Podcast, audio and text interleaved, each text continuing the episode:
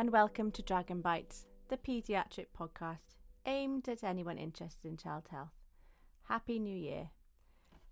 And today we're joined by Doctor Graeme Shortland and Asim Juvade, and they are going to talk about metabolic illness and the sick child. Hi there, my name's Asim. I'm one of the presenters for Dragon Bites, and I've been joined yet again by the absolutely fantastic Doctor Graeme Shortland. Hello, Doctor Shortland. Good afternoon. Thank you very much, Asim. So you were kind enough um, a few weeks ago to do a podcast with us about uh, newborn screening, and you kindly agreed again to discuss further inherited metabolic conditions with us today. So I think the topic we decided for today would be about um, investigating uh, presentations of acute illness in uh, in children. Yeah, that's all right. And I suppose it would be Um, natural to start um, in the neonatal age group, in, in which uh, a significant number of um, patients with inherited metabolic disease, I M D, uh, do present. Yeah, so I, that sounds like a really a good starting point. So should we kick off there? So how how do um, children typically present, or neonates typically present with I, inherited? I think I think like all parts of medicine, as, as well as the presentation, mm. it's really important to still think about a, um, a good history. Mm. So particularly in the neonatal um, period, I think there may be a family history of illness. It may be very simple. It may be that the family are presenting and that they've had another child with um, a similar disorder. And don't forget that although we talked about newborn screening previously, that a child with um, M C A D, medium chain acyl CoA dehydrogenase deficiency, uh, a child with maple syrup urine disease or isovaleric acidemia can present before the results of the screening test are available. And it would be important to ask about the family history because, as we know, these conditions are autosomal recessive, so there's a one in four chance of presentation. Um, if there's no history previously of, of the condition, then um, uh, it is important to ask about consanguinity.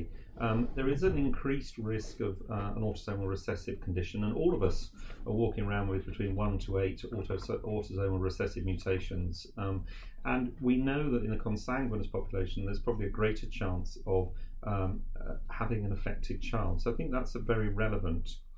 In the pregnancy, there might be some clues, and certainly the presentation um, in the mother um, of HELLP syndrome, hemolysis, elevated liver enzymes, and low platelets. Um, uh, we have seen a number of patients with the long-chain um, fatty acid oxidation defects presenting um, after a mother has had HELLP. Generally, we don't automatically screen every child Um, who is born of a mother with HELLP, because there are a large number of children who are completely normal.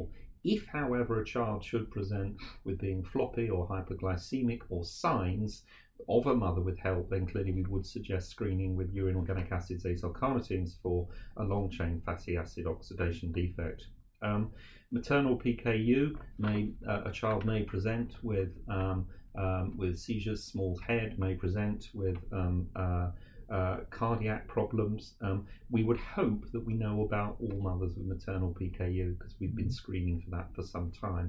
And I suppose the other thing is um, in terms of previous miscarriages, has the mother lost children um, or has there been a history um, in the family of perhaps babies dying with sepsis or babies dying um, uh, of an unknown cause?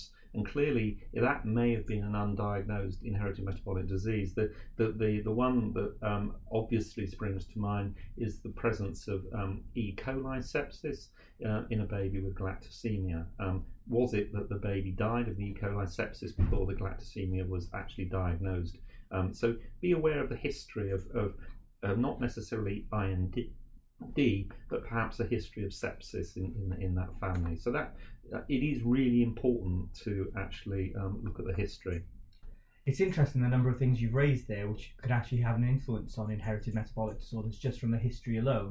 But you've also mentioned a few things that we might be able to pick up from clinical examination. Yeah. Um, yes, y- you're right. And then, um, first of all, um, the presentation of I M D um, is going to be sometimes, in a lot of cases, non-specific. Um, and the child may be unwell, they may be lethargic, um, feeding problems with some vomiting, um, abnormal breathing, perhaps suggesting a metabolic acidosis, um, hypertonia, uh, and, and possibly um, seizures. characteristically, if you've got an inter- intermediary metabolism problem of glucose, protein or fat metabolism, you usually see an asymptomatic um, interval in the child. So the, the, the placenta, if you like, the placenta has been doing the job of filtering um, abnormal metabolites, and the baby may initially present, present um, in the first twenty-four hours as being well, and it is only when there is an introduction um, of feeds, an introduction of um, um, Of, or, or, or perhaps a, a period of starvation when they are being clinically stressed, metabolically stressed, that that then unmasks the um, uh, metabolic condition. As you say, there are some specifics, and I think one would look for certainly um, galactosemia, one would look for evidence of liver disease. That may be apparent, um, uh, a metabolic acidosis on a routine um, uh, blood gas, um, a hypertonic infant particularly, or the presence of seizures. So as well as the non-specific um, presentation, um, there is um, clearly a few things that might point you towards it.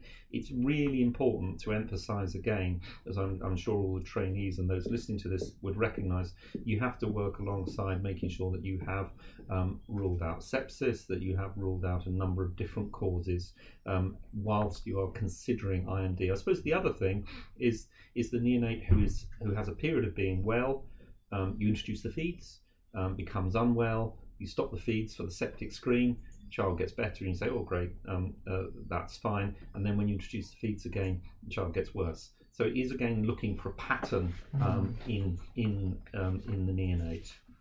Oh, that's really interesting. Yeah, it's, it, the non-specific the non-specificity of it all can be really difficult, particularly yes. in the neonatal yes. period, can't it?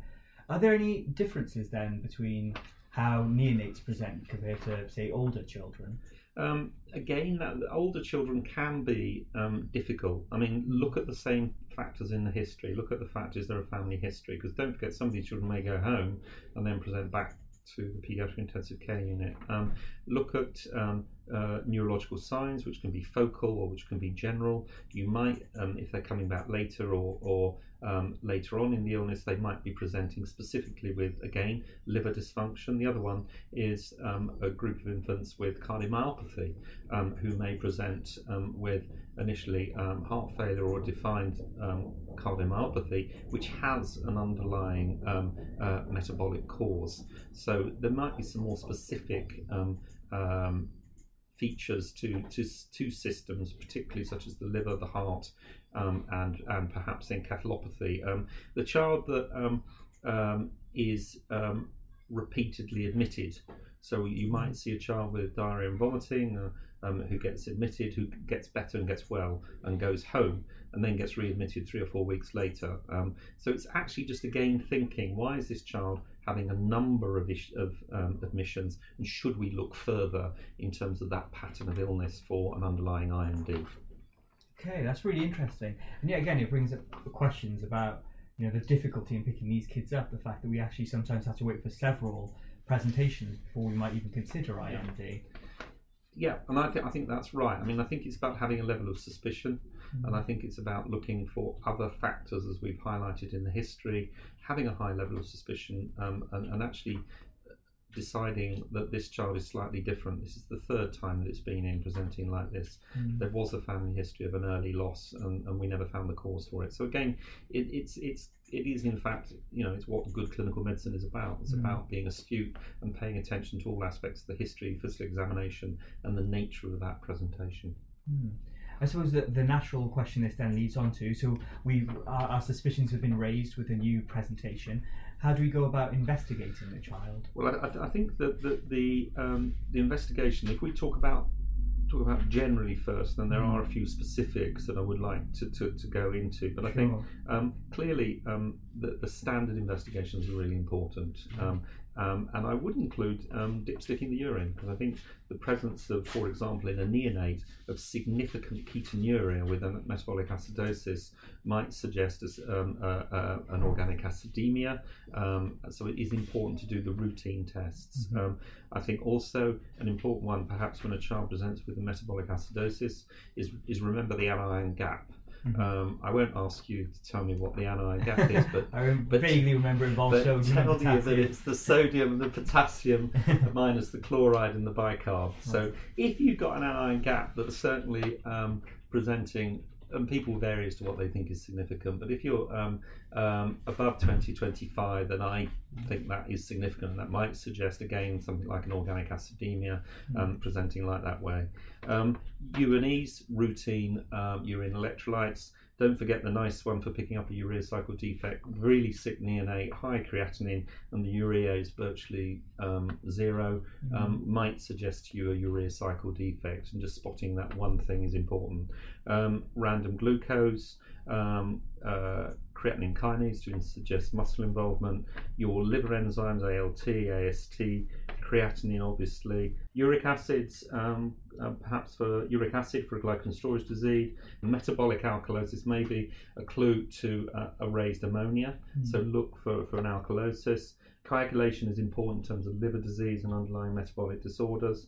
Um, and I suppose we, we, we've talked about urine for ketones. Um, um, these days we've got lots of biochemistry, but there might be an odour, um, mm. and uh, I have seen maple syrup urine disease um, many, many years ago picked up from the odour from the urine. So, but but don't forget it. But let's not depend upon odours for diagnosis these days. Sure. So that's the initial sort of range of, of investigations, um, and then I think there's the the, the the more specialist investigations. But I suppose that what we're talking about is is. identifying the potential presentation of a meta, of an I M, of an I M D, doing the initial investigations, um, and then thinking about what are the initial um, treatment uh, options that we should be doing. Mm. Um, I think the key thing is if you're thinking I M D and the child is unwell, the, the, the, then it is important to stop the protein mm. um, and um, also. Stop um, uh, galactose if you think it could be galactosemia, fructose. So the general rule would be in a sick child who you think might have an underlying I M D is to start ten percent glucose plus appropriate electrolytes, mm-hmm. um, and that would um, involve giving the glucose at an appropriate rate, and I think we should all think about glucose being a prescribed medicine, and we would be thinking certainly around six to eight milligrams per kilo per minute in the neonate, and probably about six milligrams per kilo per minute of glucose in the older child, whilst you're awaiting those initial results and thinking about whether this is an inherited metabolic disease. Um, I, it is important then also to contact your specialist centre, um, and I would then make sure that you move on to do the more um, specific investigations, which would include um, an ammonia, a lactate, plasma amino acids, plasmarase alkalatine, which should also be done on the dried blood spot card, mm-hmm. previously known as the Guthrie card, but to take some of these alkalatines. Absolutely key is to take um, an E D T A sample for D N A, to bank some D N A if you think strongly that this is a metabolic disorder. Um, and those would be the um, initial things from, from the blood, and then the other thing is to think of the uh, urine organic acids. Um, and um, if the child is sick, then it's perfectly acceptable to either just do a quick in and out catheter to get the urine, or you know if they've got a catheter in place to actually get the urine. So those would be the next um, range of tests um, to do, which means you're really then starting to get into certainly contacting your local uh, biochemical uh, biochemical laboratory, and also looking to seek advice from a specialist centre. Just the the, the yeah. one the one thing I will add um, mm. is that um, as we talk to the, uh, as I'm talking to trainees now who are going to be in practice for many years to come, um, certainly coming down the line um, and not that far off, possibly um, in April of um, next year, is the consideration of whole genome sequencing mm. for the sick neonate and the sick um, child in the paediatric intensive care unit. Now, a lot of those might be inherited metabolic disease. Um, that will be absolutely fantastic in terms of looking at early diagnosis. However, it will be important to recognise that you still need to do the basic biochemistry. Oh, and wow. For example, what you, you're suggesting is um, uh, is around, you would still do the ammonia, for instance, mm. whilst you're waiting for the whole genome sequencing, which may take four to eight days. But that is coming down the line, yeah. and I'm sure trainees will be experiencing that over the next few years as that expands, wow. um, which is quite exciting and interesting. I had um, no idea that was even yeah. in, on the horizon. Yeah, yeah, it is likely there'll be a pilot in England, and it may be provided as a clinical service in Wales early next year, but we will see. So look out for that. Right. Okay. So that's, you've named a whole a whole host of specific tests for me to do there. It'd be really d- uh, good to, I think, to perhaps talk in a bit more detail about them if we have, if that's yeah, okay yeah, with yeah. you. Oh, so um, hyperammonemia.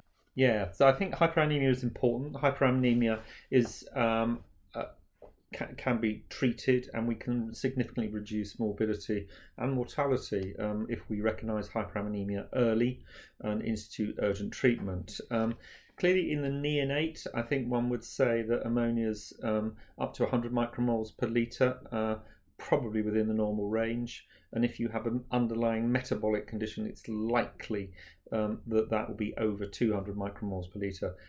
You can see ammonia's raised up to one hundred eighty micromoles per litre in the sick neonate, um, and one has to um, um, recognise that. I think after the neonatal period, certainly um, I think greater than one hundred micromoles per litre is abnormal enough to suggest further investigation for um, an underlying um, inherited metabolic disease. Ammonias normally would run less than fifty, certainly between fifty and eighty micromoles per litre. You might see a metabolic alkalosis, and I think that that's important in terms of an early recognition of the ammonia. And don't forget the practicalities of collecting the ammonia sample. It should be um, a rapid venous sample, which is then put onto ice. You should ring the laboratory before to warn them that the sample is coming so that they can make sure that their apparatus for measuring ammonia is up and running. And please make sure that the sample is taken rapidly to the laboratory. Um, and a, a sample for ammonia that is left and takes a long while to get to the laboratory could be artificially raised. Mm. And I think it's really important that we look at that. If hyperammonemia is recognised, and there are um, good guidelines on the B I M D G website, and I would um, emphasise in any emergency situation the B I M D G emergency guidelines, which you can just simply Google, and then you can go on and get further advice, uh, are very helpful in terms of the immediate management. With raised ammonia, I do feel you need specialist advice, because that may include the use of nitrogen scavengers urgently, such as sodium phenylbutyrate, sodium benzoate, and also the possible use of another um, uh, medication in the form of carbamyl glutamate. Um, also, should the ammonia be significantly raised, then one would be wishing to look to transfer the child to a specialist centre where haemofiltration can be performed whilst awaiting the um, outcome of investigations. So I do think hyperammonemia is important to recognise, as we can reduce significant morbidity and mortality.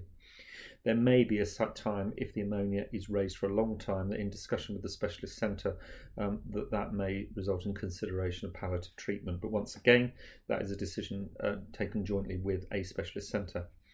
Hyperglycemia is important, and I think the key thing about hyperglycemia for any um, uh, clinicians such as myself looking after patients with inherited metabolic disease is really to try and make sure that the um, laboratory glucose is collected at the time of the presentation of the child.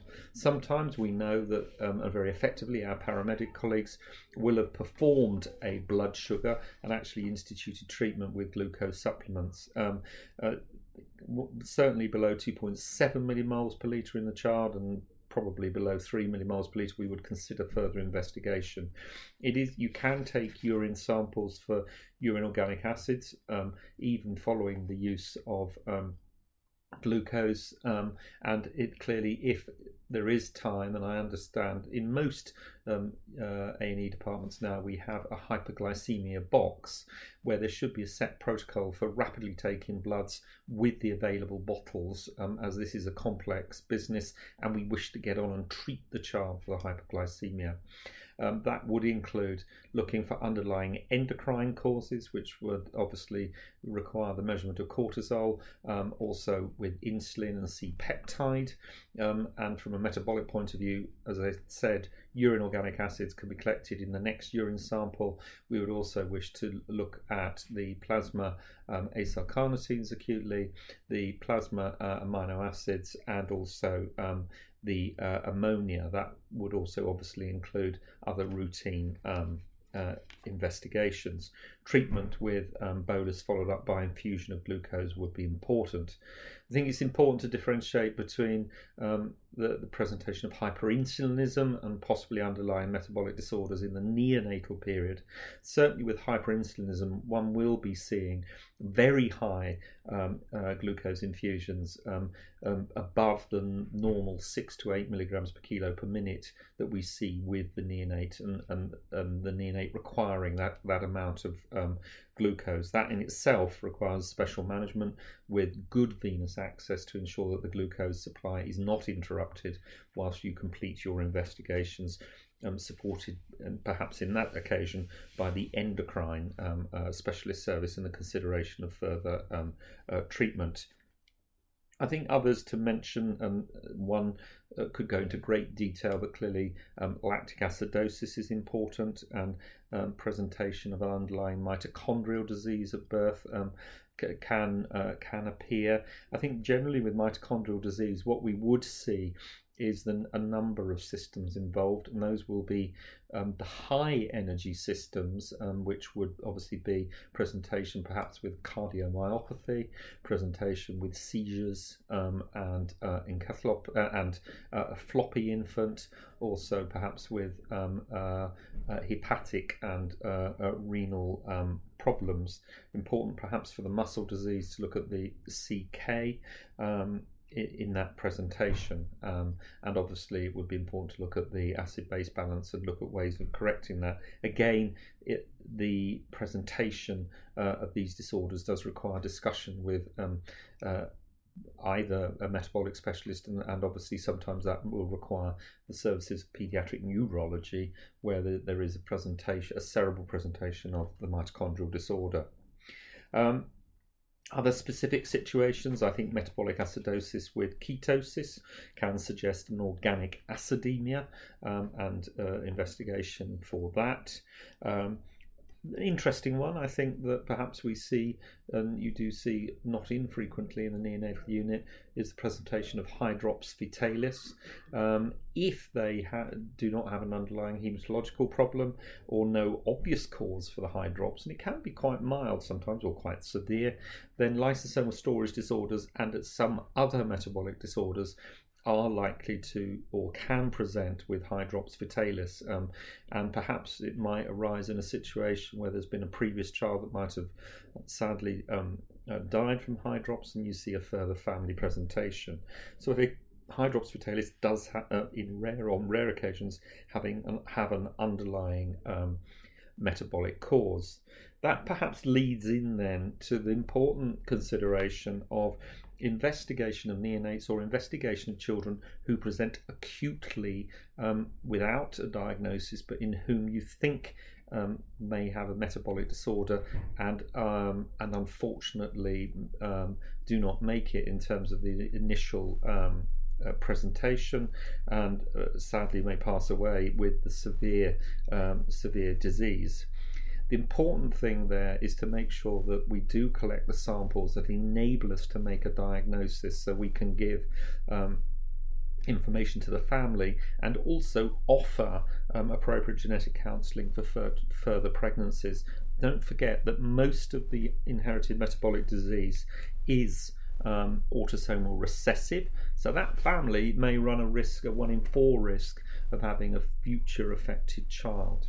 Um, it's important to collect urine for the urine organic acids, and if a catheter specimen is needed, then a catheter specimen should be taken. We've highlighted already about investigation, and the key ones for me in this circumstance would be acylcarn- plasma acylcarnitines, collected also onto a blood spot card or what may be known as a Guthrie card. Um, I think also you can analyse D N A um, samples from a Guthrie card, but I would suggest um, that um, uh, other samples are taken for that, and I'll mention that in a minute. I think plasma amino acids would be important, um, and the routine um, biochemistry in terms of the anion gap, measuring obviously the ammonia and uh, the liver function, renal function, um, and um, uh, and a C K would be important. Um, Taking um, blood for um, D N A storage is very important, and that once again we can sometimes get that from the blood card, um, the Guthrie card, neonatal blood spot card, um, and also collect um, blood, um, uh, five mils of E D T A, which can just be stored by the uh, genetic service for future analysis.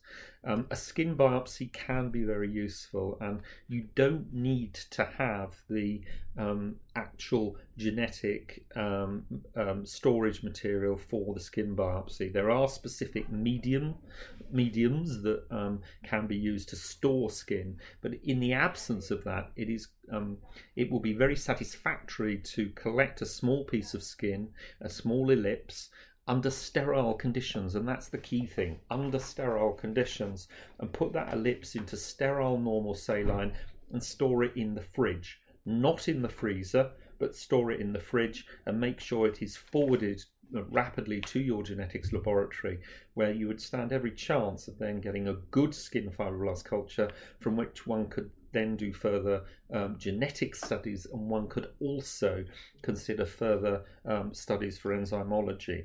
So I think that's um, those are a number of highlights which I'm giving you mm. from my career, which I think would be useful to trainees. Once again, emphasise that um, there is advice out there. The British Inherited Metabolic Disease Guidelines do provide um, um, you with very clear advice around emergency situations whilst awaiting um, further advice, perhaps from uh, a senior consultant colleague um, uh, or from uh, the specialist centre. Yeah, so I think the key messages for me that I've taken away from our teaching today is, first, any any suspicion, just do a gas, because acidosis and alkalosis seem to be key findings with these infants. And um, if in doubt, look up the guidelines. If you if the parents don't have anything with them, or you can't get hold of anyone immediately, there are readily available guidelines on the internet. I think I think I think that's right, and I think what what, what, what we're both saying is that um, clearly in the sick neonate or the sick child, there are many other causes for that mm. child being unwell. However, um, we can significantly reduce morbidity and mortality if we think of an inherited metabolic disease, and we. And we think of the additional things that we've mentioned: the family hist- the possibility of family history, the uh, uh, liver disease with an encephalopathy. Um, just thinking beyond um, the um, the usual things that we would start to think of clearly, which were which in the main can uh, um, involve the treatment of sepsis mm. um, and um, uh, and some other um, more common problems of inherited metabolic disease. But the plea is really to consider inherited metabolic disease, because if you don't think of it, if you don't measure the ammonia, then um, we will not be making these diagnoses earlier and preventing um, uh, and preventing handicap, which we potentially can do. And in my final point, I think it really is about, if the child's not going to um, survive, sadly, then it is about trying to make the diagnosis for the family. Okay. Well, thank you very much for that, Doctor Shortland. Thank you so much for such an informative podcast, Asim and Doctor Graeme Shortland. So just to go over what was talked about. They talked about the importance of taking a history, checking the family history, consanguinity, a history of HELLP syndrome and previous miscarriages, a history of neonatal sepsis-related death or a death of another unknown cause. And in the examination, non-specific findings such as lethargic or poor feeding, and an asymptomatic interval period which changes on feed introduction, evidence of liver disease, hypotonia and seizures. And in the sick child, check the family history. Look for non-specific signs: liver dysfunction, cardiomyopathy, encephalopathy, and repeated admissions with innocent-sounding presentations. So, in initial investigations, urine dipstick, blood gas, and check for the anion gap, the Usanese, glucose, creatinine kinase, liver function test, uric acid, coagulation, and look at the urine odour or smell the urine odour. And then specific investigations, so ammonia, lactate, plasma acetylcarnitines, plasma amino acids, and then bank a sample for D N A, urine organic acids, and soon to come, the whole genome sequencing. They also talked about having a high ammonia, having hypoglycemia or hyperinsulinemia, the features of mitochondrial disease, metabolic acidosis with ketosis, and then the presentation of fetal hydrops in the neonate, and investigating the child who dies with suspected inherited metabolic disease and the importance of taking samples in that situation. Anyway, thank you very much for joining us, and thank you for listening to Dragon Bites.